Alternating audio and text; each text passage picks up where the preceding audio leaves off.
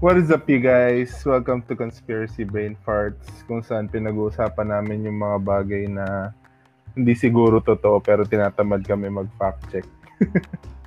True that. What's up, Van? We have a very special guest for tonight. Wow. Yes, Ruan, si ano, si Jaren Mateo. matapos, matapos niya sabihin very special guest. Gano'n ninyo yung intro. salamat, salamat. Wala yung build up. Kaya nga. Kaya mo very special guest.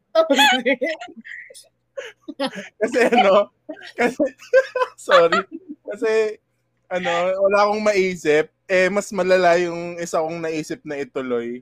Kaya hindi ko na lang sinabi yun. Parang di maganda yan ah. Nung sinabi kasi ni Ruan na we have a very special guest. Naisip ko kasi special child. hindi ko na lang tinuloy. Hey, aman mo na naman ako mag-cut, Van. okay lang. Ako naman, ako naman to eh. Huwag mo na i-cut yun. Maglagay ka na lang ng disclaimer na ano, the views and opinions of the hosts do not matter. Do not reflect. do not reflect. Blah, blah, blah. So, ayun. Kumusta kayo, guys? Kumusta ka, Ruan? Wait lang. Okay naman ako. Medyo ano, may side effect lang ata yung bakuna sa akin. Ay, kailan ka Ah, nagpa- nagpa-bakuna? Nung Tuesday. Second dose na yun, di ba? Mm-mm. Nice. Kumusta Ano, naman? Ano, Kumusta yung... Ano Yung yun? Go, Jar. Go, Jar. yung brand? Sinovac. Oh. oh my God, may ano, may may side effect. Kasi bukas, bukas yung second dose ko. Sinovac ka din ba, Jar? Ah, ah. Nung Kumusta yung feeling? wala?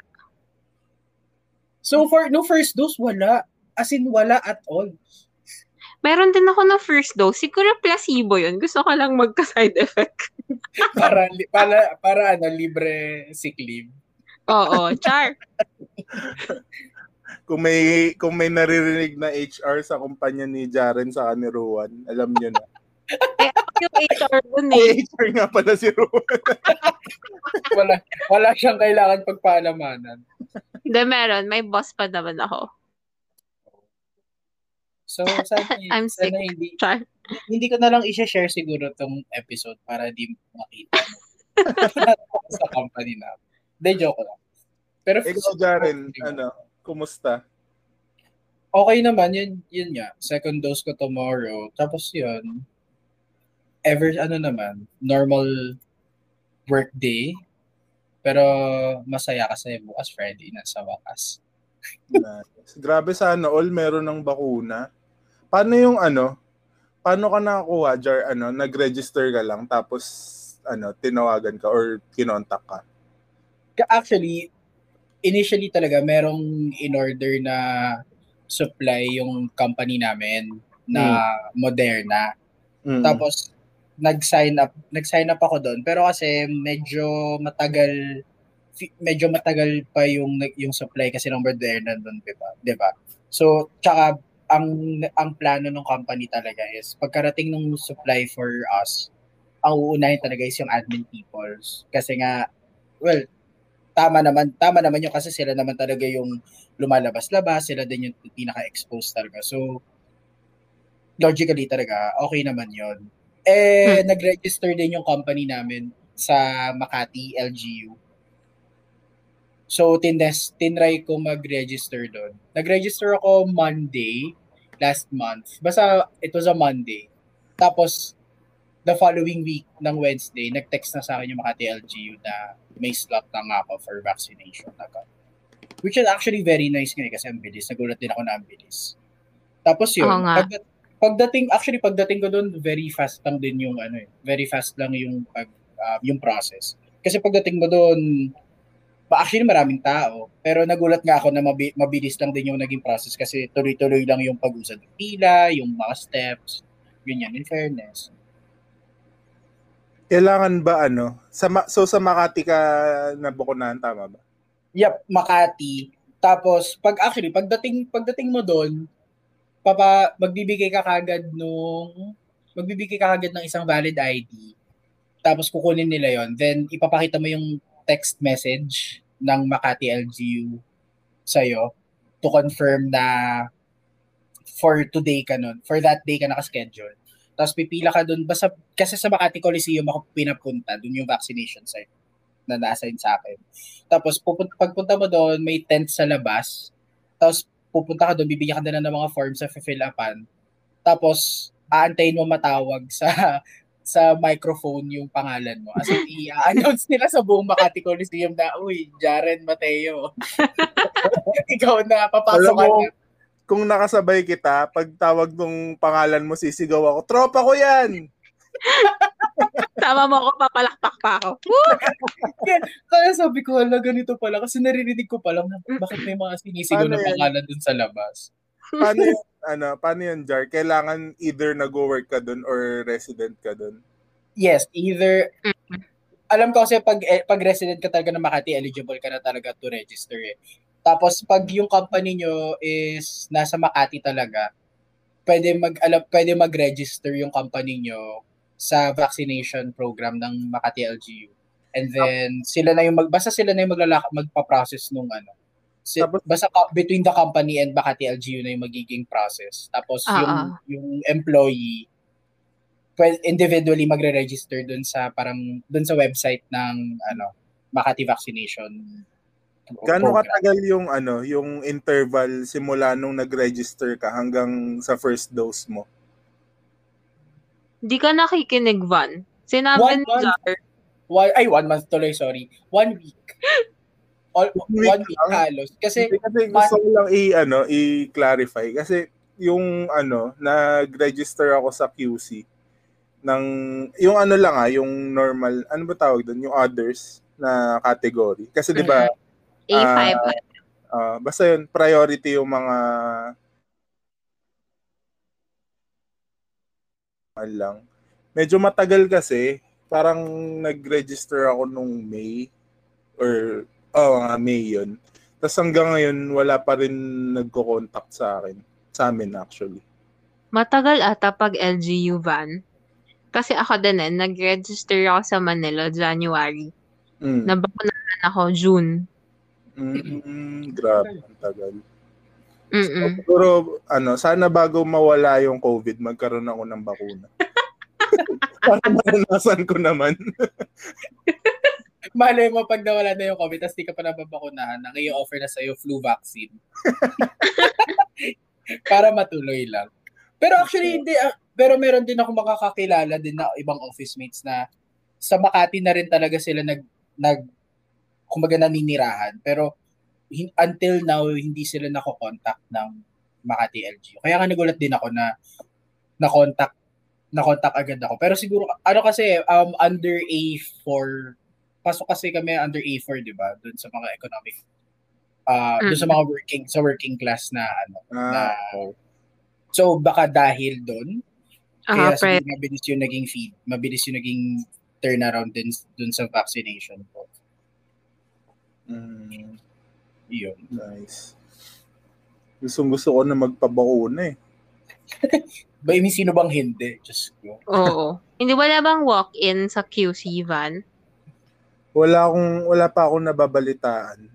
Pero sana meron eh kasi 'di ba alam ko sa Manila ganun ginawa eh. Pag kunwari yung naka-register for that slot hindi nag ano, hindi hindi siya pumunta dun sa Mhm. schedule niya.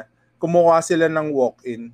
Kasi ang mangyayari niyan, yung bakuna na ano, ni-reserve, i-dispose na yun eh. Kasi ano, sa transport, sa storage, ganun, ano yun eh, medyo complicated yung storage nung bakuna. Kaya Mhm. ang ginagawa nila para hindi masayang, kumukuha na lang sila sa mga walk-in. Kaya lang kasi, nag, alam ko nag-trending kasi yun. Kaya nung time na yun, hindi ko alam kung hanggang ngayon na, meron pa rin. Pero nung time na yun, parang sobrang daming tao na nakapila. Kaya hindi hindi na lang, hindi ko alam kung tinuloy nila or what. Pero Actually, yung, yun. yung first dose ko, sobrang Hmm. haba ng pila. As in, seven and a half hours yung pinila ko for a vaccine na I was scheduled for. Oh, Tapos, yung experience ko doon, as in, wala talagang sistema to, or like, way to validate kung schedule mo. All they ask is your QR code and your ID.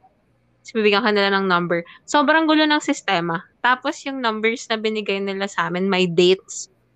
Tapos, like, after four hours nang nasa pila ako, may lumapit sa amin na mali yung binigay niyang numbers kasi dated siya yesterday ay Yikes. yung numbers na binigay nila is indicative nung kung ilang dose pa meron.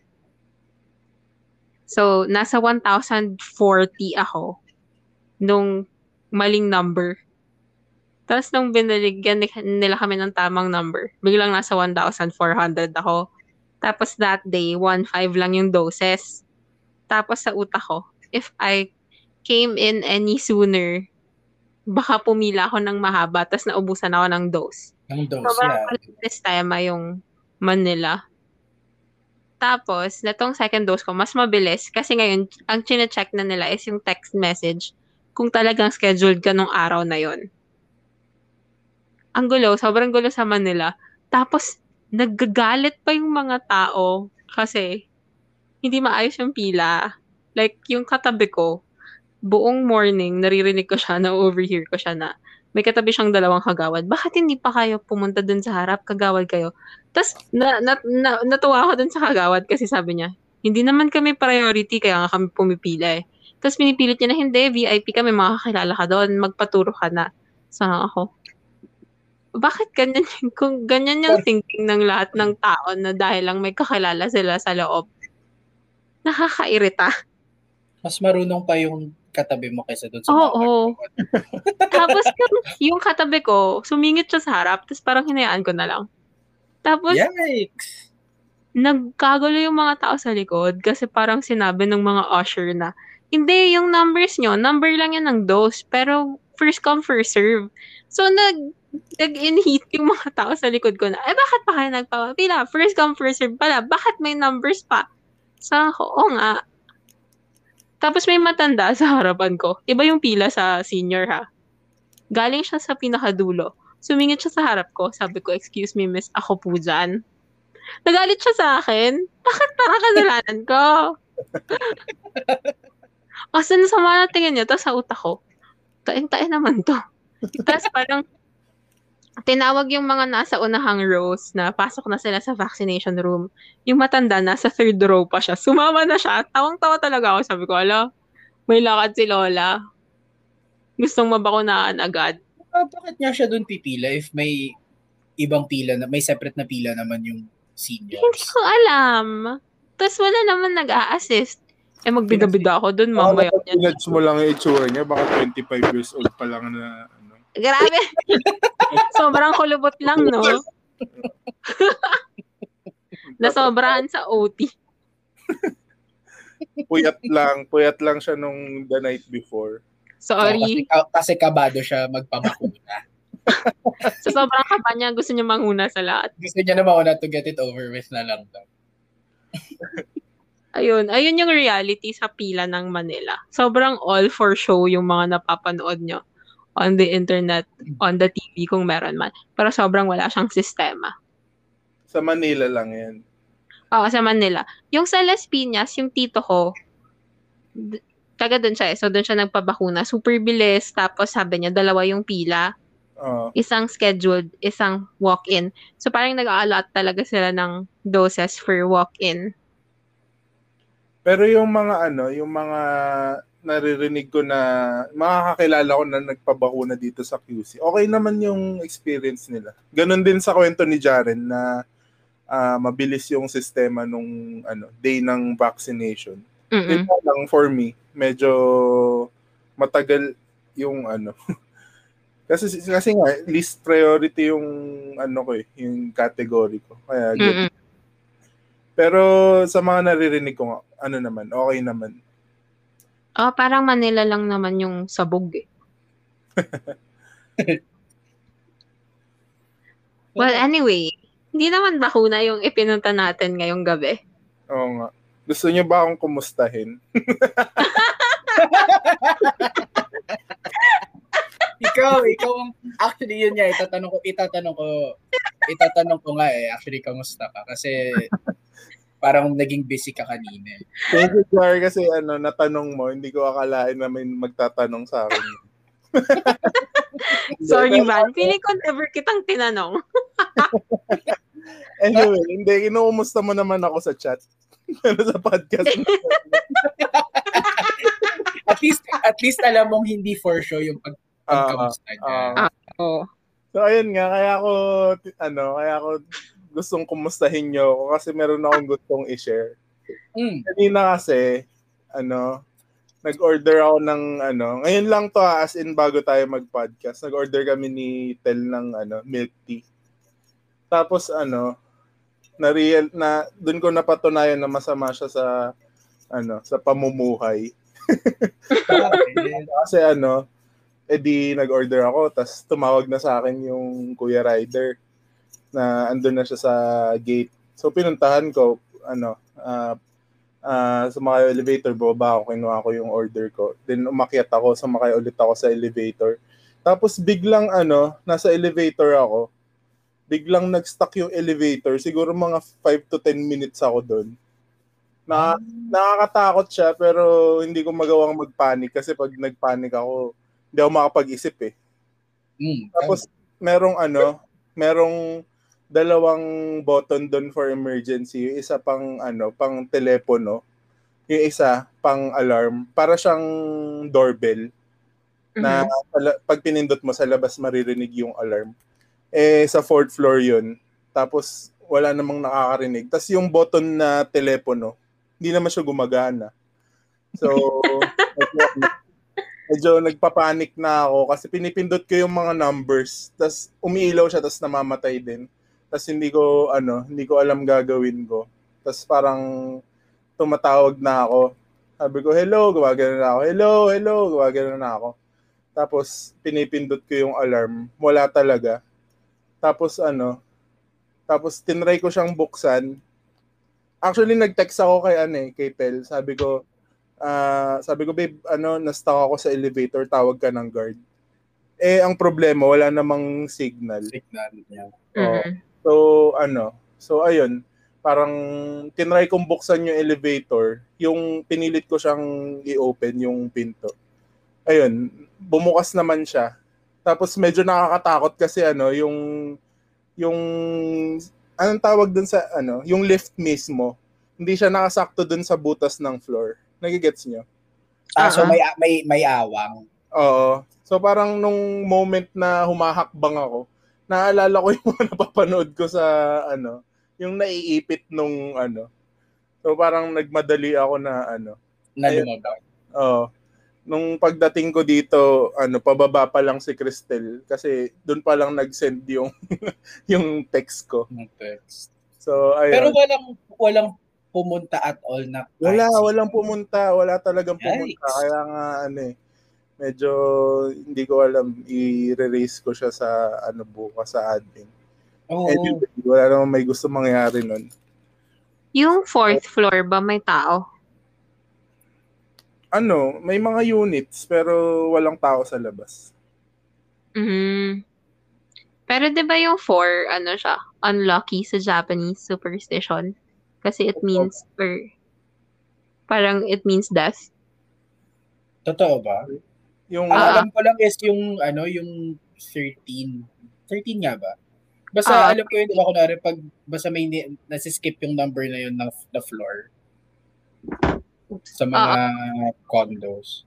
talaga ba? Kasi, paano yun, yung, yung number 4 sa kanila, synonymous sa death? Oo. I mean like yung pronunciation. Ah, magkatunog. Oo. Alam ko walang rooms or ano like floor na fourth floor sa Japanese. sa hotels and hospitals. Oh. Okay. Alam mo na, Van. Ngayon, ngayon, ko lang, ngayon ko lang nalaman yun. Yeah. Grabe. Sobrang ano, sobrang tapos nag nagdadalawang isip ako kung lilipat ba ako ng elevator. Kasi Kaya, ano, fourth floor pa lang 'yon, tapos yung unit namin is 11th floor. So eh ano, nanalo yung katamaran ko kaya lumipat na lang ako ng elevator. Hindi ka pa nadala. oo. Wala eh. Ganun talaga. or baka, or baka gusto mo rin i-check na, ay, sira rin pala itong elevator na to. Para marami kang ma-report dun sa admin. Para kunwari, Nag-quality. Tapos ano, pag, pag nasira, lilipat pa ako ng building para i-check yung elevator nila. elevator. Ito, itong, ito, pati sa kabilang building, sira din. At least marami kang mabibida dun sa admin. Magtataka sila kung bakit andun ako eh hindi naman ako taga dun. Ganun. Magbibida-bida ka nga dun sa admin kasi. Para at least is- isang report na lang. Tama. Sabagay. Anyway, speaking of elevator, punta tayo sa topic natin for today. Hindi, hindi tayo ano, hindi, kasi hindi tayo bababa sa level ng mga ganong klase ng tao. Wow! Ang ganda ng segue. Gusto yung segue. So, ano nga ba yung pag-uusapan natin tonight? Jar, anong pag-uusapan natin tonight? Bilang ikaw ang aming special guest. Siyempre gusto nyo sa akin manggaling para safe kayo. diba? Alam ko na yung ganyan. Napanood ko na to. So actually, Ah, go. yung topic natin tonight, yung topic natin tonight actually parang, I don't know, parang recurring recurring issue naman siya sa scene, sa music scene, kung tutuusin. Kasi parang, parang pasulpot-sulpot siya na, na issue, na issue dito eh. So, actually, our topic tonight is, ang pangit ng term, pero yung mga sad boy, quote-unquote, ng music scene. Ang sad Oh, relative ba yan? Sa'yo galing yun, hindi sa akin. Sabay, Yeah, parang yes. Technically, yes. Oh, yung mga sad boy, manipulative people ng music scene.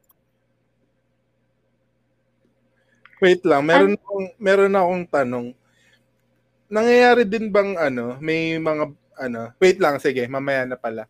I-describe muna pala natin kung anong klaseng tao yung mga sad boy manipulative na yan. Kasi baka mamaya mag-guilty yung iba. Uy, shit, ganun ako ah.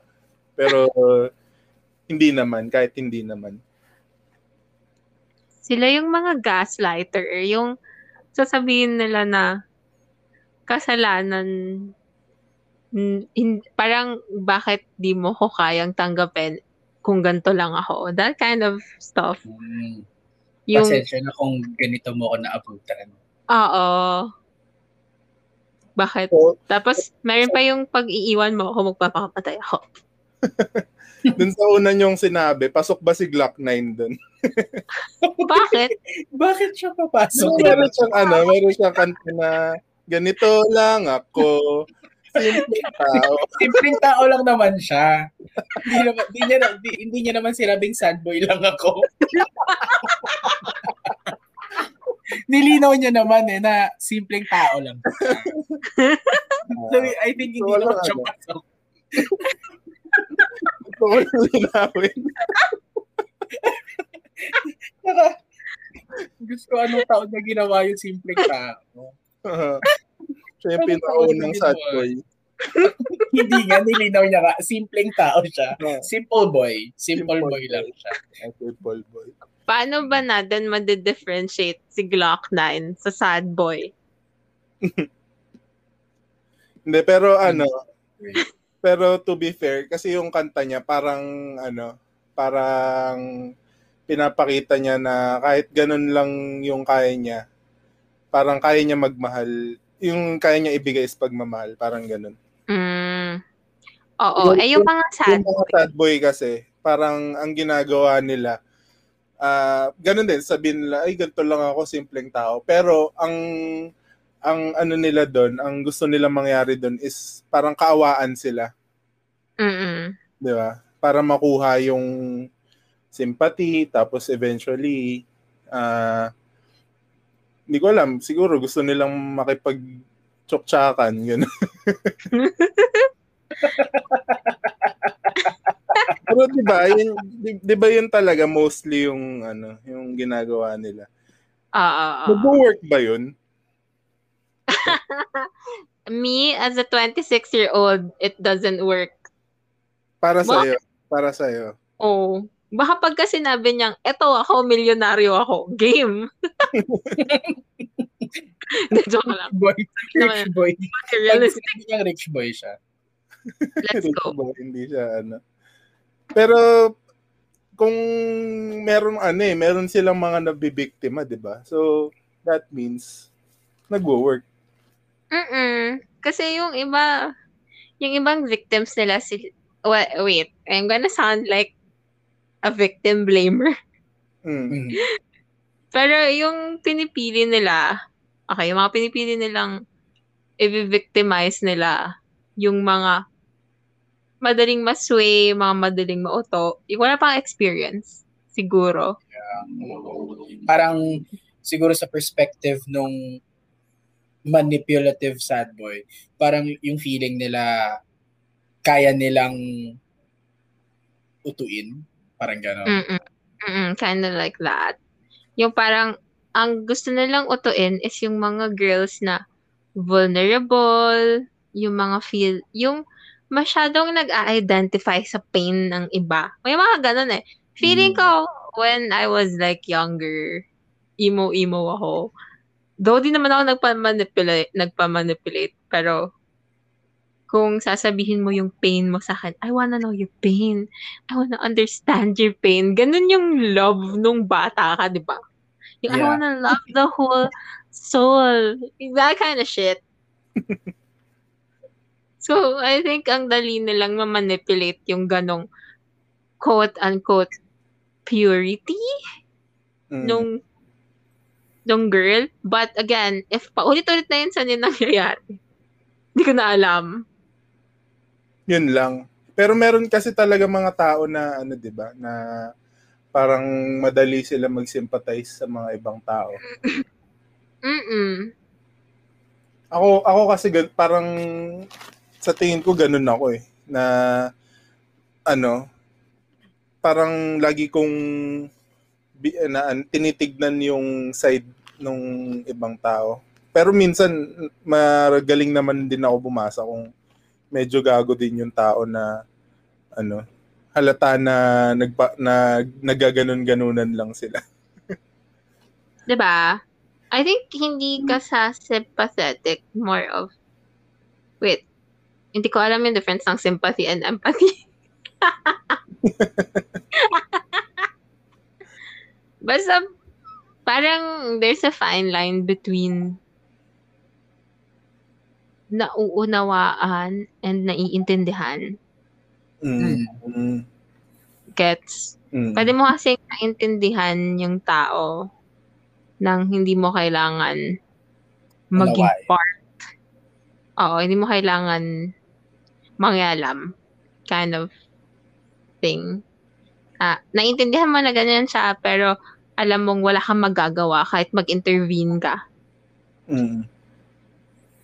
Pwede ka lang mag ayun nga, pwede ka lang mag-sympathize na nakikiramay. May patay. oh, kaya may ka lang, huwag kang sumama sa bil- libing. Sa living. Yeah, actually. Meron bang ano? Meron bang mga babae na ganun? Kung meron, bakit yung mga lalaki lang yung nalilabel na sad boy? Sa tingin Kung niyo? may mga bad girl din, feeling ko meron, pero I haven't seen much of them. Yeah. Parang, yeah, kung tutusin kasi, if titignan lang natin yung, kumbaga kung ano yung nakikita natin sa social media and all that, parang Mm-mm. karamihan kasi talaga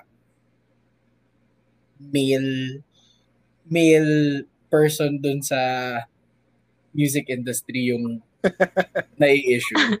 I mean, Oo. hindi naman natin, kumbaga hindi naman natin gine-generalize. Pero sadyang yun lang talaga kasi yung nakikita. Mm. Kasi yun nga, kasi nga parang wala naman tayong idea if meron ba talaga na parang babae sa music industry na ganon. Pero ka- Mhm. kadalasan kadalasan kasi si yung babae yung kumbaga nagiging biktima. Mm. Oo. Kasi especially, di ba, way back 2016-17, mahilig ako pumunta ng gigs. Friendly, super friendly ng mga ng mga tao sa scene. Um, hin- siguro kung ikaw as an adult, you know how to handle those things. You, you know how to say or how to say no when you're being invited for something. Pero meron kasing iba na mga younger 18, 16 na the- uh, parang gusto na lang nilang maging part ng scene. Sometimes na-abuse yon nung iba. Hindi ko sinasabing lahat. Mm. Mhm. Pero 'di ba nagkaroon ng issue before na parang naging justification pa na, na they don't fuck the girls, ginujowa pa nila. Hindi lang nila pinafuck. Pero gets like 20 plus year old men dating 16 year olds, 18 year olds. Hindi siya So, mm-mm.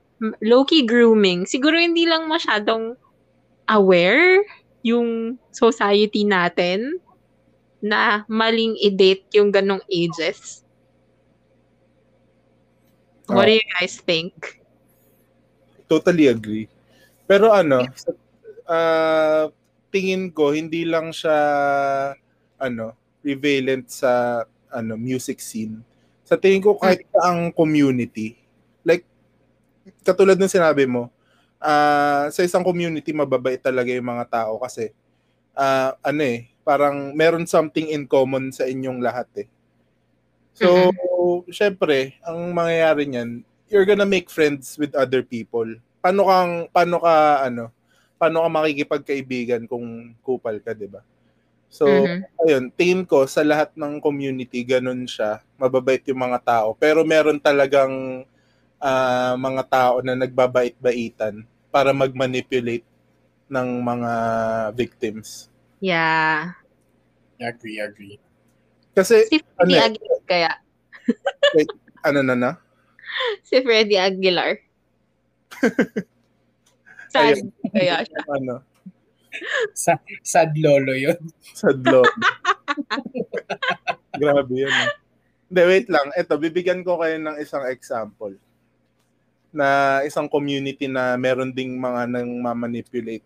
Meron isang ano ah, game na recently sumikat kasi pwede kang mag-earn. It's called ano Axie Infinity. Alam niyo ba 'yun? Mm-mm. Yeah. So ayun, para makapaglaro ka nun kasi kailangan mo ng ano, bumili ng isang team. Ah, ngayon kasi ano eh, nasa 100,000 yung ah, initially kailangan mong bayaran. So, syempre hindi lahat ng tao may merong ganun kalaking pera. So ang ginagawa ng mga tao na meron is bumibili sila ng isang team tapos naghanap sila ng mga players na maglalaro para kumita. Tapos yung kikitain pag paghahatian. Ngayon, maraming ano, maraming naghahanap. Ang tawag doon sa may-ari ng team is manager. Ang tawag doon sa i-hire nila para maglaro is scholar. So, maraming mga scholar na naghahanap ng manager. Tapos recently, meron ako mga nakikitang ano, conversations na ah, parang nag-message yung isang scholar sa isang manager na gusto niya maging ano, nag-apply na maging Mm. manager. Tapos sabi nung manager, parang ano, ready ka ba gawin kahit ano? parang ano, sabi niya, yes po, ano, masipag po ako mag ano, mag-grind. Ibig sabihin maglaro.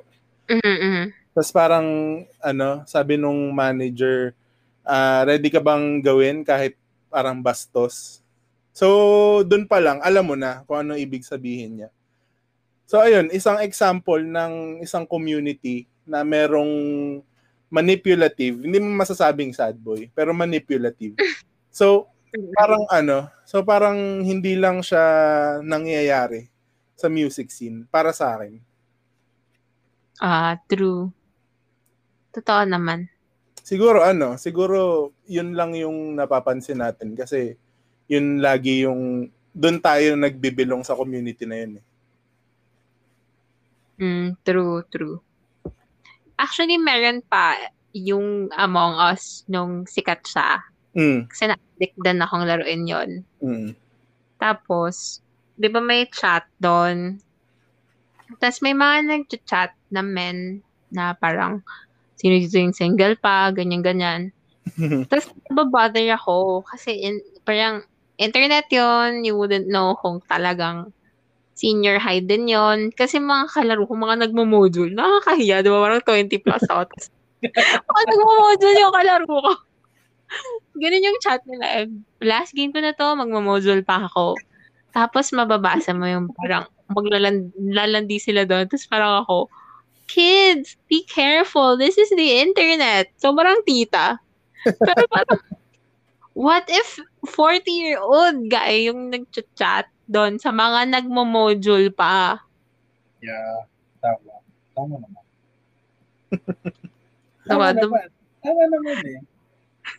Manipulative lahat ng mga, madaming platforms for predators. Yun yung perfect word. Predator. Grabe.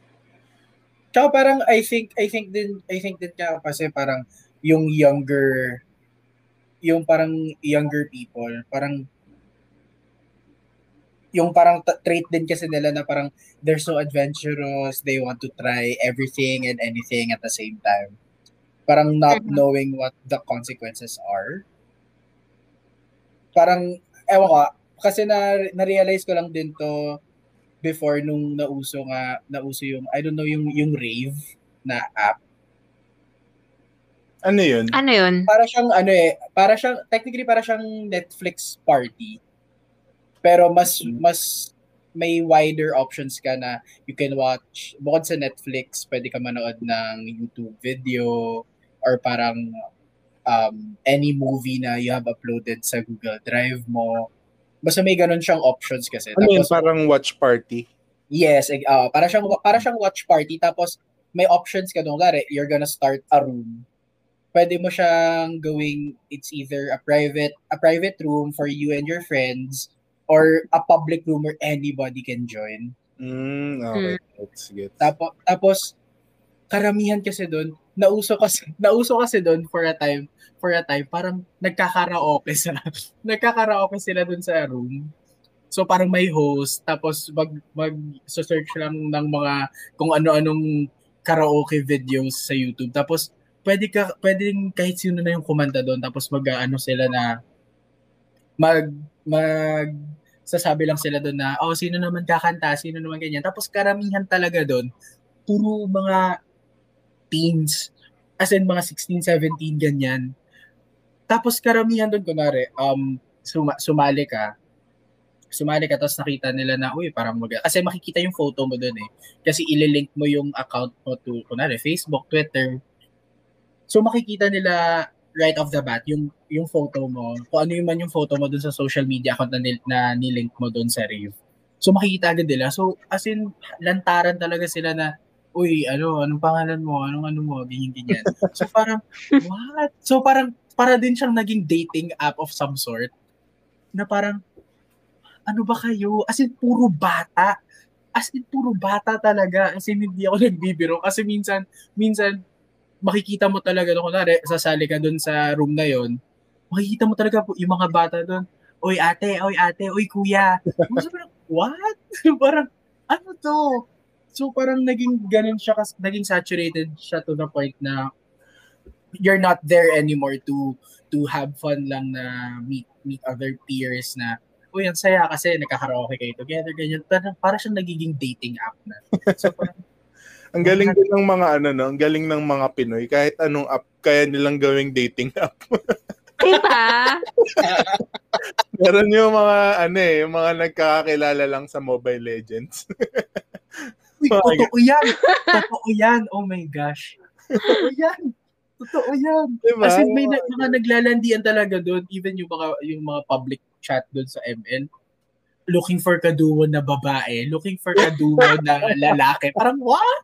Bakit may specifications? Pwede kung mag, may, makakahanap ka lang ng kalaro. Kailangan specific pwedeng maghanap ng ano, kaduo na magaling. Kasi Oo, yun yung mga kahatak sa rank mo eh. diba? Tsaka meron talaga doon lantaran na naghahanap ng something na sexual. My God! As in, There are apps for that. as in, sobrang, what? Bakit dito ka naghahanap sa ML? Parang gusto lang naman namin maglaro. gusto lang naman namin maglaro. Ba't ka maghahanap ng, ng ka-video call? Bakit kailangan magka-video call kayo habang naglalaro? Ano yun? Mas, paano pag nag-lag ka sa ML? Kasi magka-video call kayo. Hindi kasalanan nyo pa. Ba't kayo natalo, di ba? Gets ba? My gosh. Grabe. Meron tayo isang app na ano eh, yung Kalamansi. Alam mo ba yung Kalamansi, Jared? Oh, uh, actually parang recently recently din siya sumikat. Hmm, recently lang. Meron din dun yung mga ano, yung mga kasi karamihan ng gumagamit sa ano, sa base sa experience ko. Karamihan ng gumagamit dun mga OFW. Tapos Mm. Ano, yung mga ang dami pang single mom. Tapos ganun siya, yung mga single mom na naghahanap ng papa.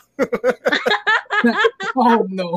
yun yung ano ha, yun yung mismong term nung Term isa- ginagamit nila. ano, oh, nakita kong hindi isa lang naman siya, hindi hindi Ah, naman generally. Pero yun yung pinakatumatak sa akin kasi na-realize ko na meron pa palang gumagamit ng ganong term para sa ano, lalaking gustong jowain. Naghahanap siya ng papa.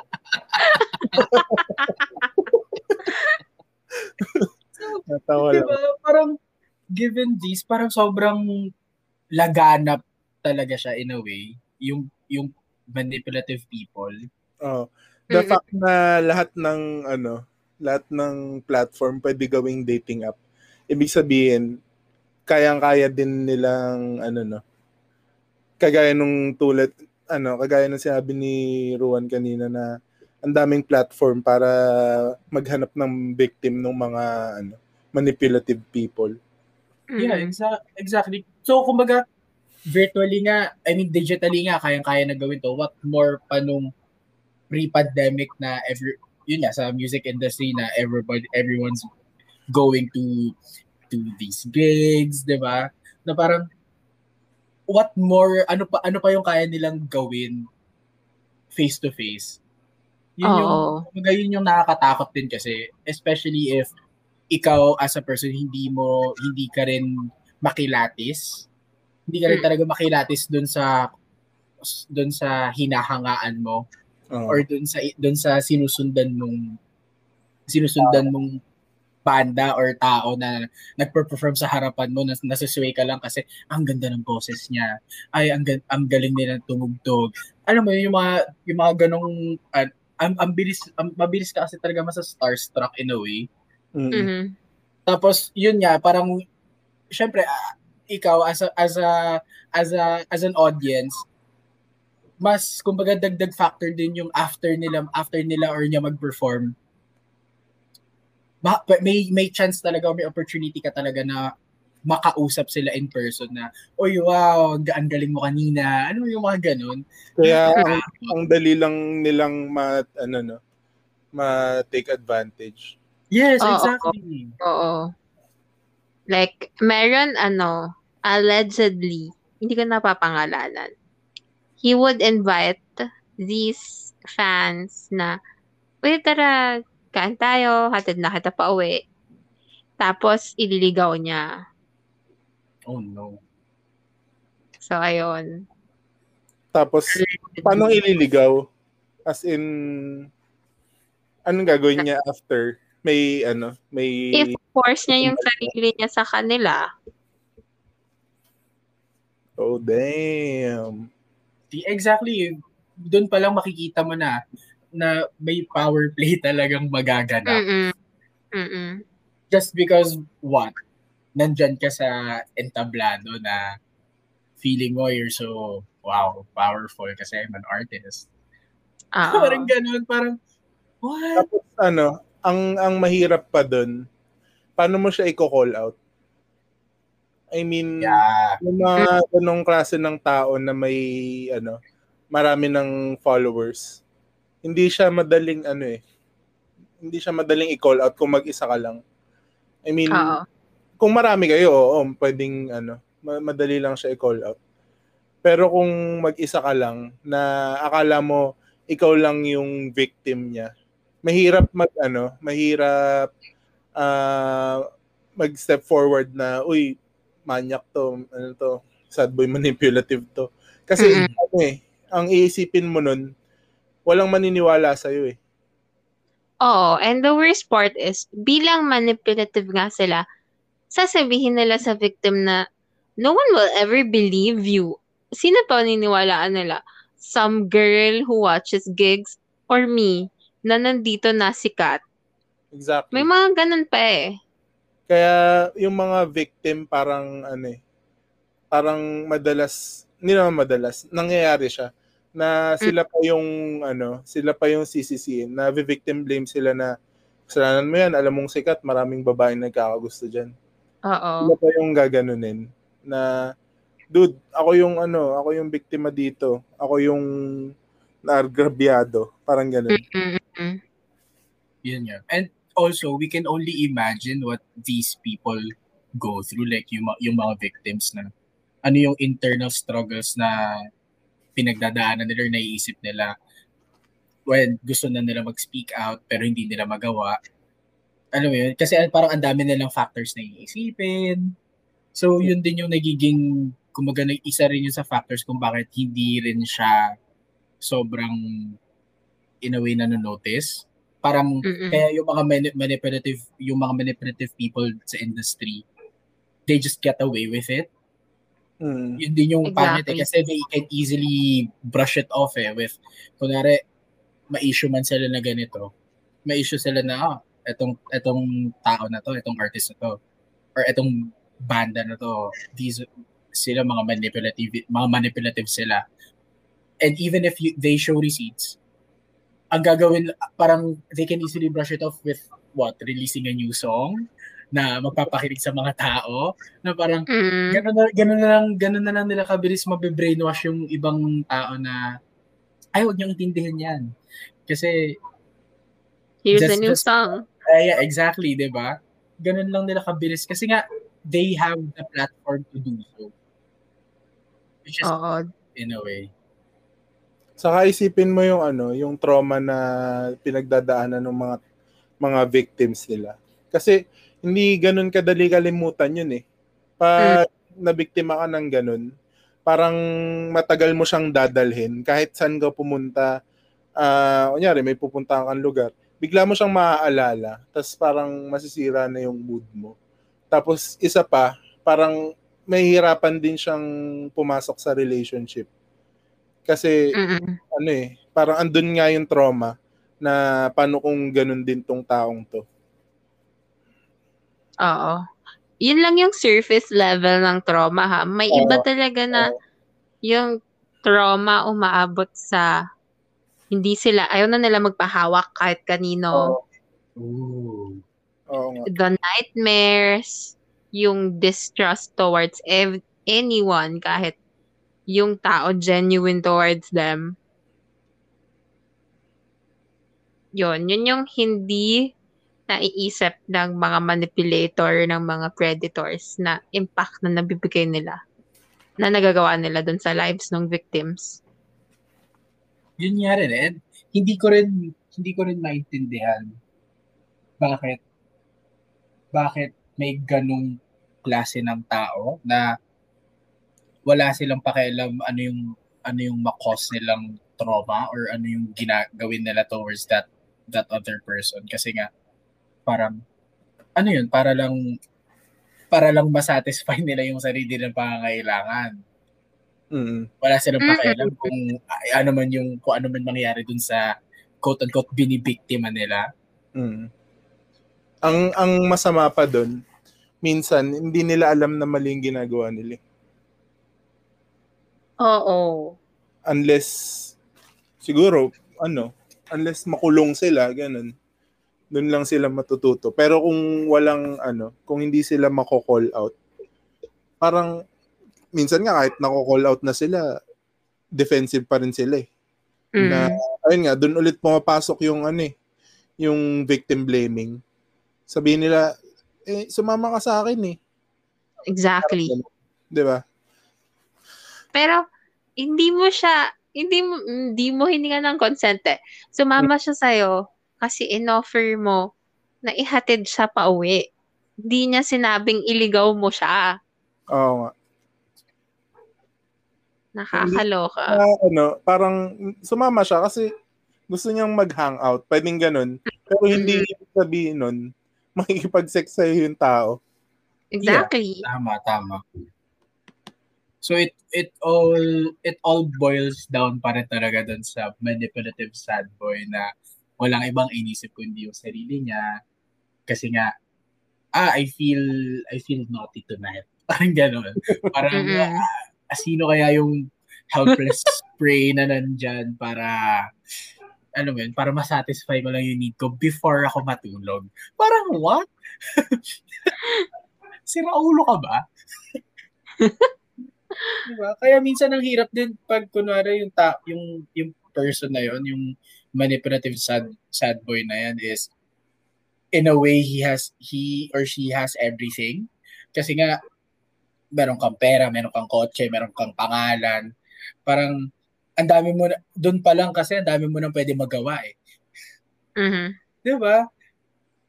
Kaysa kaysa kung isipin niyo na lang kung yung manipulative sad boy na yun nagko-commute papunta sa gig. automatic automatic wala siya magagawa. Hindi niya na maliligaw yung, yung tao. Kasi may yung sasakyan nila may ruta. isipin mo. Isipin mo. Di ba? Isipin mo, di ba? Compare mo na lang yung ganong mga sitwasyon, yung ganong sitwasyon eh na So, minsan isa ang hirap din talaga. Isa So, pala yung yun, ano, isa pala yun sa way kung paano makaiwas sa mga manipulative sad boy. Mag-commute kayo. Dapat pala ang standards mo sa lalaki, yung walang kotse. yung walang kotse. Pero, ililibre ka ng pamasahe. Oo. Tara, mag-bus na tayong dalawa. Ganon. 'Di ba? At least ikaw may, may meron kang ano, meron kang meron ka pa rin personal na decision doon na hindi bababa na ako sa Mega Mall. Mga ganun parang ano Ano yung mga ano? Ano kung kunwari, ano, niyaya ka mag-bus, tapos nung nakasakay na kayo sa bus, hinold up ka bigla. Yun lang. Parang ang, least, ang pangit na lang dun ano. sa sitwasyon, di ba? Malas yung tawag doon kasi isipin mo yung yung ina-idolize mo pa lang ina-idolize mo pa lang Hold upper pala. artista, hold upper pa pala. Kasi yun ang wala talagang takot sa ano, na ma- madungisan yung pangalan niya. Nang hold up ka. Diba? Isipin mo. yun lang. Yun ang, siguro malas na siguro maituturing talaga kung ganun yung nangyari doon sa tao, di ba? Oo. Isipin mo, pinag, nagper, pinanood mo na mag-perform, hinold up ka pa. Oo. Ang ganda nung sideline niya, no? Sobrang gipit na gipit. Oh, exa- exactly, di ba? Pero ayun, going back dun sa mga victims, paano ka paano kaya natin mai-encourage na ano, mag-speak out sila? Kasi ano eh, kasi ganun nga, parang yung yung mga yan, yung mga biktima, hindi sila mag-speak out unless merong ibang mag-speak out eh. Kasi isipin nila sila lang yung biktima. Saka ayun nga katulad nung sinabi natin kanina, walang maniniwala. Mm, for me, I guess it just takes one to speak up. Para siyang, ano, pebble sa steady water. Pag hinulog mo, may ripple effect. Mm, Wow, metaphor. ang lalim naman nun. Oo nga eh. Mm. Hindi ko alam paano susundan. Kuya ba, Ano, alam. pero maganda yun. Ikaw kasi bulong. pero ano, pero maganda yun. Kung ano, kung isa kang biktima ng isang manipulative sad boy, it is best na mag-speak out ka. Kasi chances are hindi lang ikaw yung biktima. Mm-mm. Yes, exactly. Yeah. Tama. Tsaka yun nga, ay- ako, ewan, pers- personally kasi naniniwala, naniniwala rin ako na there's always there's always a way for the truth to come out. Amen. Ewan, for me ah, kasi parang iikot, iikot at iikot naman yan eh, na parang kahit ilang beses mong pagtakpan yung yung ginawa ng tao na yon. Ano mo yan? Kailangan mo lang talaga maging enabler, maging enabler for the truth. Mm. Oo. Feeling ko, yun yun, parang siguro it per- parang siguro circling back do sa sinabi ni ni Ruan na yun nga, parang it, it takes one to speak to to for the truth to come out. Mm. Mm. Kasi nga, if, if yun nga, in a way, kung iisipin mo rin, paano ba nangyari dun sa, paano ba ang nangyari dun sa mga past issues ng, ng mga manipulative sandboy? May nagsalita, nag-viral, so ngayon, naging, naging pressing, naging pressing concern siya ng karamihan. Kasi nga, ay ako rin, ako rin may ganyan ako experience and ang nangyayari ngayon, yung nag-speak up, yung, nag, yung pinakaunang tao na nag-speak up about it, pinasasalamatan siya nung iba. So, gets, may ganun pa rin siyang, may ganun at ganun talagang mangyayari na hindi lang, hindi lang porket, hindi lang porket feeling mo, ikaw lang yung nag-iisa, is ikaw na talaga yung nag-iisa. Kasi, Isa rin- Isa rin yung ano, no? Sige, Ruan, go. I'd like to add lang na if it's something that you've been victimized, like not just manipulated, but like manipulated into you doing things you do not want to do, you are not consenting to do, if it's something sexual, if it's something na abuse towards you, wag mo nang dalhin sa social media. Dalhin mo na agad sa proper authorities. yeah, agree. Totally Yeah, agree. actually. Pero ano, isa pa, ah yun yung maganda sa ano sa social media ngayon, lalo na kung yung ah nang victimize sa'yo, ng biktima sa'yo is sikat. Pag merong something na negative na nadikit sa pangalan mo bilang artist or bilang influential na tao, madali siyang mag-viral. So, kung isa kang biktima, tapos nagdadalawang isip ka kung gusto mo ba mag-speak up or what, just do it. Kasi, ano eh, kasi ayun nga, madali siyang mag-viral. Meaning, pag nag-viral yung post mo or yung sinabi mo about that person, maraming makakakita. So, doon ulit pumapasok yung pwedeng mag-speak up din yung ibang victims nung taong yun. Exactly. And ayun din, isa pa yung sinabi ni Ruan na it's also best na ah, humanap ka ng ano tulong sa ang pinakamakakatulong sa mga ganyang ano ah, situations is mga lawyer. Mm-mm. Yeah, yun nga, exactly.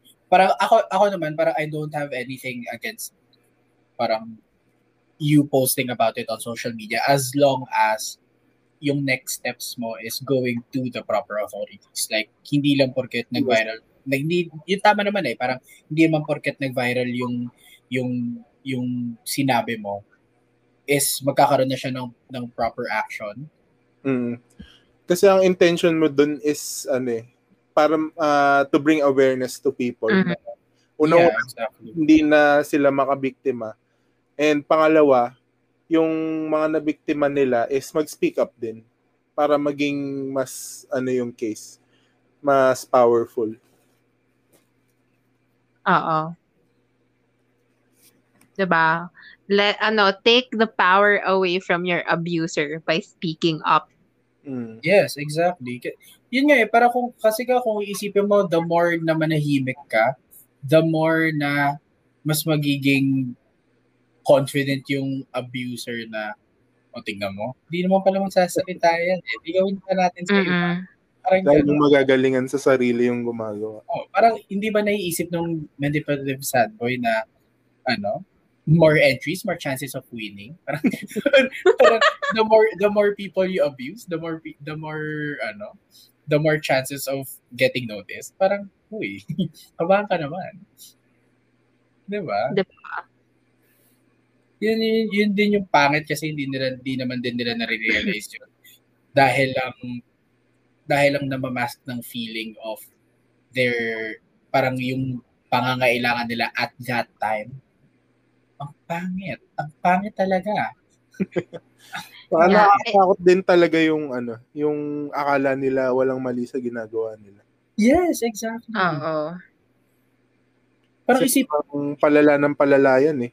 Palala ng palala yung ah, kaya nilang gawin. hmm, exactly. Mm, Hindi na nila realize Kumbaga isipin na lang ng mga manip- manipulative sad boy, paano pag sila yung na- na-manipulate? paano sila yung, sila yung niligaw? Isipin mo, Reverse uno card. diba? Isipin mo, paano kung ikaw yung ikaw yung niligaw, matutuwa ka bang niligaw ka? Siyempre hindi. Hindi ka matutuwa. Diba? Pero yung manipulative sad boys, pag binigay mo yung argument na yan, paano pag ikaw yung ililigaw, ang isasagot nila is, hindi ako sasama kaya hindi ako maliligaw. Feeling nila they're better than their victims. They're better than others. Yeah. Oo. Which is yun nga eh, parang ang ang pangit, ang pangit din na may ganun silang na may ganun, may ganun silang feeling about themselves na ba't naman ako maliligaw? Eh, alam ko naman tong lugar na to. Alam mo yun, parang alam ko tong pinapasok ko. Parang, Ah, ah. di ba, yun, yun yung, which is sad kasi knowing, knowing na may ganun silang thinking about themselves. Bakit nila, bakit nila gagawin yun sa mga tao na alam, feeling nila or alam naman nilang hindi nakakaalam. Nakakainis din na ano no, na tingin nila sa sarili nila ang galing nila. Yes, exactly. Mhm. Kasi it, it adds to the ano, eh, to the to the personality din ng tao na yun, ng manipulative sad boy. Na feeling nila ang sobrang makapangyarihan sila na kahit anumang mangyari, they can get away with it. Ang pangit. Ang pangit nung ganung nung ganung pakiramdam. Tsaka I think, nakakagalit siya in a way kasi nga yeah. eh, Isa pa na ano, isa pang karakteristik na nakakainis. Pag kunwari meron silang ano, meron silang victim na nag-speak up, kaya nilang baliktarin na to the ano, to the point na parang sila yung biktima. Oo, totoo. 'Di ba? Parang- Mahihiya ka na lang kanya. meron meron na siyang past issue na gano'n. Kunyari, meron siyang biktima na nag-speak up. Tapos meron siyang bagong gustong biktimahin. Ang gagawin niya is ano eh, parang sasabihin niya dun sa bagong victim na ay hindi naman totoo yun eh. Sinisiraan ako eh, kawawa naman ako. Parang gano'n. Mm, Na- mm, mm. Sila yung ano, nagpapa-victim. Or, or sasabihin niya na, she threw herself at me. Siya yung nag-force ng sarili niya sa akin. Oo. Lalaki ako. Um, I have urges. So, bumigay ako. I've heard stories like that. 'di ba? Sobrang kayang ayun nga, ganun sila kagaling mag-manipulate eh. Kayang-kaya nilang baliktarin. Yun din siguro yung isa pang reason kung bakit natatakot din mag-speak up yung mga victims. Kaya may isip mo na lang din eh, where do they get the audacity to gaslight? Exactly. Parang, Like, I get it eh. I get it na parang, I get it if you feeling mo you're very, you're very powerful. I get it. Pero where do you get the audacity to gaslight? Parang sira ulo ka ba? Andiyan na yung pruweba. Ano bang, ano bang dinedepensahan mo sa sarili mo dyan? Andiyan na yung pruweba na bastos ka. Kasi ano, mostly ng mga ganyan, talagang i-deny talaga nila hanggang ano, hanggang mamatay. na mamatay. Diba? As in, hindi talaga, hindi hindi talaga sila amin sa kasalanan nila. So bakit hindi na lang sila mamatay? Joke lang. Joke. Pero meron din naman na, ano, na, Namatay. hindi, hindi naman na amin nila yung kasalanan nila, tapos gagawa sila ng public apology, pero gagawin ulit nila. Oo, damage control lang. Ah, parang damage control lang. Which is pangit. pangit. Oo. Alam mo, kaya hindi na rin ako in a way naniniwala sa mga public apology. Kasi, Totoo.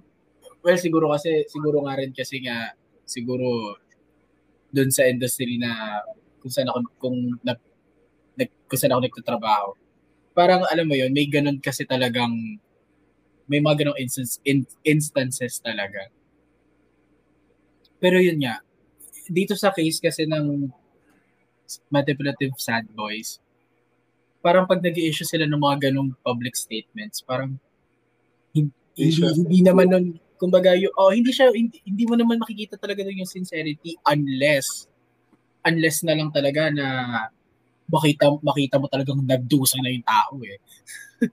unless makita mo talagang nagdusa siya na nawalan siya ng career or nalaos Ah, ah. na, ano mo, di ba, doon mo na lang talaga makikita na in a way, magsisisi at magsisisi talaga yung tao dahil may ganun na nangyari sa kanya. May ganun na nag, may ganun ng epekto yung ginawa niya. But the sad thing about them na magsisi kapag nawala na lahat, self-serving pa rin yung pagsisisi nila eh. Hindi siya Oo. nagsisi dahil may consequences dun sa victim niya. Nagsisi siya kasi nangyari sa kanya to. Oo nga. Parang hindi siya, ano, hindi siya realization na, uy, shit, mali yung ginawa ko. Pero, ah. more on ano siya eh, parang nagsisisi siya kasi gusto niyang makuha yung dating meron siya. Mm-mm. So, hindi pa din satisfying yung ganun. Ano ba? Ah, kasi sa tingin ko, mahirap siyang ano eh, mahirap talaga siyang ah, mawala yung mga ganyang klase ng tao. Kasi Mhm. meron at meron eh. Kahit anong gawin natin, makakahanap at makakahanap sila ng paraan. Kasi innate na sa kanila yun eh. 'Di ba? Parang okay ba yung sasabihin natin sa ano, sa mga ah, ah, sa mga pwede nilang mabiktima na mag-ingat or be more cautious rather than ano ah The Manipulator, stop than- ano Rather saying na, Hoy, manipulator, stop manipulating. Oo, parang ganun. Oo, dapat vigilant din tayo as potential prey. Pero alam mo yung backlash ng mga tao na we should teach people to respect Yes. rather than Ayun nga eh. Parang, I don't wanna sound like a victim blamer. yeah. Eh, eto, ganito siya. Pag pupunta ka sa isang lugar na, ano, let's say, sa squatters area, hindi ko naman gustong, ano, pero yung mga ganyan lugar, kilala siya sa, dyan nagtatago yung mga snatcher, mga holdupper. Tama ba ako?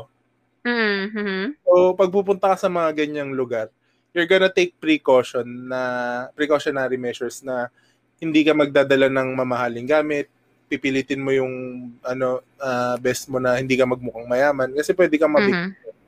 'di ba? So, hindi mo naman pwedeng ano, hindi mo naman pwedeng gawin na ah, pupunta ka sa ganung lugar tapos sasabihin mo dun sa hold upper na, "Hoy, wag ka mang hold up, masama 'yan." Ah, 'Di ba? Which is alam naman nating lahat na masama talaga mang hold up. ah, Pero meron pa ring mga hold upper. 'Di ba? Parang Yeah. para sa akin okay din naman na mag-ingat na Mm-mm. be more vigilant din sa mga taong ah, nakakasalamuha mo. Oo, at saka whatever happened to the preaching of our parents na don't talk to strangers, let alone freaking ride in their freaking car. Exactly. I'm not victim blaming. I'm just saying be smart about your Oo. choices. Mhm. Totally. Same same yung stand natin na meron at meron kasing ano eh. Meron meron talaga mga bagay na hindi natin nakokontrol. Like ugali ng mga ibang tao, 'di ba? Hindi naman natin makokontrol na like hindi naman tayo marunong magbasa ng tao na uy, ito mukha tong magnanakaw, mukha tong manyaris. Yan. Oo. Hindi Yeah. tayo pwede mag ano eh, mag-judge ng ganun eh. So the best we can do is maging maingat. Mm. Uh, prevention is better than cure, mga ganon. Exactly. Exactly. Pero, there is this one alleged guy that um befriends his victims first. Kukuhain yung loob pag medyo close na sila, ifo-force yung sarili. Paano yun? 'Di ba?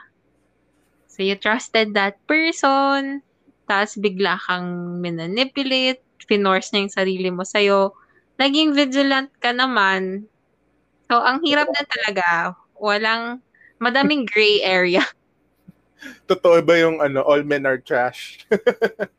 I hate all men. I don't think so. I don't want to sound like a pick-me girl, pero not all men are trash because I have men, men friends, man friends na hindi naman trash. Are you guys trash? I don't think so. Hindi mo alam, baka minamanipulate din kita. Baka, What if binamanipulate ka lang namin sa podcast na to? Ang tsaka, minamanipulate nyo ako just for me to say na hindi kayo trash. Hindi kami trash. Ano ba? Kick it at up a least we have- notch. At- least we have like one one woman friend na will vouch for us. na, oh, narinig ano, yan, hindi kami trash. Napaisip ako dun sa ano, napaisip ako dun sa sinabi mo, Ruan, na, ayun nga, beforehand kasi, di ba sinabi natin na ah, mag-ingat. Pero ang Mm. hirap natin mag-ingat sa mga taong kukunin mo na yung loob mo, Mhm. i-kakaibiganin ka muna. 'Di ba? I mean, for example, tayo, pinatay ko kayong dalawa. Would you say na dapat nag-ingat kayo sa akin knowing na ang tagal na nating friends? Hindi na namin masasabi kasi patay na. Napatay na kami. No, eh, eh, yung ibang tao. 'Di ba? Parang madali siya sabihin kung sa holdapper eh. Pero if it's someone na matagal plinanong gawin sa'yo yun. Oo, no? Oo nga, napaisip ako dun na. Di ba? It, it's not that black and white. Mhm, Yeah. But again, feeling ko it all it all goes down talaga na pag nagawa niya na sa'yo yun, parang pag nagawa niya na sa'yo yun, bakit mo pa siya bibigyan ng chance na Oh, gawin ulit yun sa'yo? I mean, kasi ando na tayo sa ando na tayo sa point point natin na wala na nag, nakuha niya na yung loob, nakuha niya na yung loob ko eh. Nakuha niya na yung loob ko na kinaibigan niya na ako. Tapos up to that point na nagawa niya na yun sa'yo na i-manipulate ka. Personal, ako personal, personally, ah, I mean, I'm not speaking for for anyone or ano. Pero ako personally, bakit ko, ba- bakit ko, bakit ko pa siya bibigyan ng ng kapangyarihan over me to do that again? um, I guess it's easier said than done. Like, Yeah, yeah, yeah. rin. But like, ano- example is marital rape, ha? Ah, Kasi parang manipulated sila ng husbands nila into thinking na, asawa kita, gampanan mo yung role mo, you need to fuck me because I'm your husband. Ganon. eto pa. Sa medyo mababaw lang tayo. Kunyari, yung magkaibigan nga, na yung nang mamanipulate is, kunyari, ah, ginawa niya na dun sa victim niya. Tapos, parang, he's gonna say, he's gonna apologize for what he did. Tapos, ayun nga, parang ano, kasi ang Mhm. mangyayari dun, may tiwala ka na dun sa tao eh. So, Mhm. kumbaga magkaibigan na kayo. So, pag may nagawa siyang mali, pag nag-sorry siya, bibigyan mo ulit siya ng chance eh. Di ba? Tama. Oo. I'm not I'm not ano, I'm not saying na lahat ng tao ganun kasi meron talaga mga ah, malalakas na tao na pag nagkamali sa'yo yung pag nagkamali sa kanila yung isang tao, uh, pwedeng pa- pinatawad nila, pero FO na yun. Mm-mm. Friendship over na yun. Like, hindi niya nakakausapin kasi nga ganun ugali. Pero meron din naman mga tao na mapag, ano eh, uh, mapagbigay. Hindi, hindi ko alam kung Mm-mm. forgiving na Ah. pag nagkamali sa kanila yung isang tao, ah kaya nilang patawarin. So, pwede ulit silang i-take advantage nung ah, manipulator. Mm-mm. Parang ganun. Feeling ko it all boils down kung ano yung moral compass mo as a person. Oo. And yung, yung self-worth mo. Yeah. Kasi, I think at one point, you'd think na, gina, mali yung ginagawa sa akin. I don't deserve this. Mm. Yun, tama yun. Isa yun sa mga way siguro para hindi ka mabiktima dun sa ano, dun sa yung magka, yung kukunin yung loob mo, yung Mm-mm. kakaibiganin ka. Isa yun sa isang way yun para maiwasan. Oo.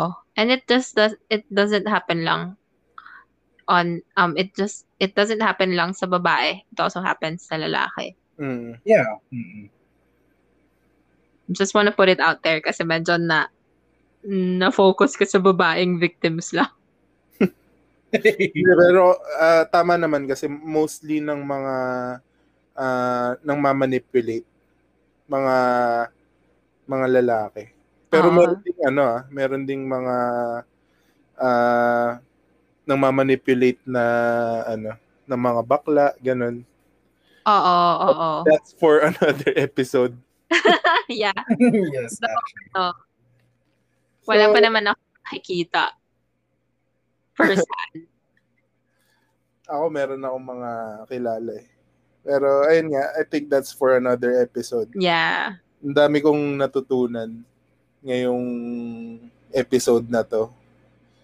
Ah, ang pinaka takeaway ko is yung ano, ah maging ano, ah maging alert or ano ba, maging maingat, maging maingat sa mga taong nakakasalamuha mo kasi hindi mo malalaman kung sino dyan yung ano eh, yung Mm. manipulative sad boy. Kayo ba? Ako siguro yung takeaway ko, same lang din. Be cautious. Learn who to trust. And kapag nasira yung trust na yon, huwag mo nang bigyan ng chance. And kapag nabiktima ka, speak up. Yes. Ikaw, Jar. Ako, actually, pinaka, ewan ko, dun sa mga pinag-usapan natin, ang pinaka-takeaway ko talaga really is know your worth Mm. and uh, know your worth kasi nga dun at dun ikaw at ikaw pa rin yung dapat talaga magdesisyon para sa sarili mo. Mm. For me. I mean, andun tayo sa andun na tayo sa nangyari na yun sa'yo. So, ang immediately, immediately dapat ang dapat feeling ko ang iisipin mo talaga is ano ba dapat yung gawin ko for for myself?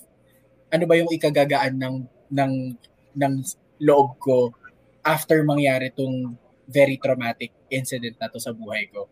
Kasi fe- kasi I feel like yun nga going back dun sa sinabi mo na andyan na tayo, may mga tao talaga na hindi natin makokontrol kung bakit sila ganyan, kung bakit nila ginagawa to sa ibang tao. So, andun na ta- andun tayo sa ano ba yung ano ba yung kailangan kong gawin for myself. Yun yung para yun naman yung naging takeaway ko dito kasi you should be you should really be in control of your own of your own experience talaga. I mean of your in your of your own life. Mm. Tama, tama. Here, here. That's so nice. So, ayun, sa mga manipulative sad boy dyan, itigil nyo na yan. Huwag niyong hintayin na ano, umabot pa kayo sa harap ni San Pedro tas di kayo papapasukin kasi manipulative sad boy kayo. Keep it, keep it in your pants. Uh, Yeah. Ano lang kayo, it's not yet too late. Okay lang yan. Lahat tayo nagkakamali. Pero uh, pwedeng pwede pa magbago. So, Tama. I guess that's it for this episode. I've had so much fun with you guys. Thank you so much. Until next podcast. Yes, thank you Yeah. also for um guesting Yes. in this episode. Thank, you so much, Jar, for taking Yes. time. Thank you. Of course, of course. Sana hindi ito yung last. Oo Why nga. not? Bakit hindi?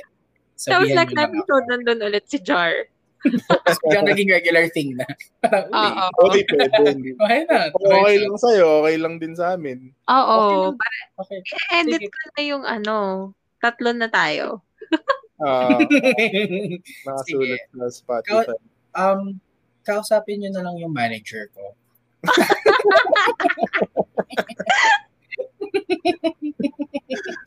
si Mama. joke lang. joke lang. The stage mom pala. Joke lang. G na G lang ako gawin to. Kasi masaya siya. eh. Masaya. At least feeling ko nagkakaroon ako nagkakaroon ako ng moment na gamitin yung utak ko. Oo, ang sarap din ano no, ang sarap din yung mag-engage sa ano, sa mga conversations na mapapaisip ka. Oo, oh, exactly. I mean, minsan, minsan feeling ko na nalalanta na yung utak ko kasi wala na ako. wala na akong kausap. Alam nyo, alam nyo, nakailang episodes na tayo, Ru. Pero hanggang ngayon, hindi ko pa rin alam kung paano mag-end ng episode. Actually, ako din. well, everyone, thank you for tuning in tonight at Conspiracy Brain Farts with Rue, Van, and Jar. Until next Oo. time. Hanggang sa Until next time. Thank you guys. Bye! Thank you. Bye!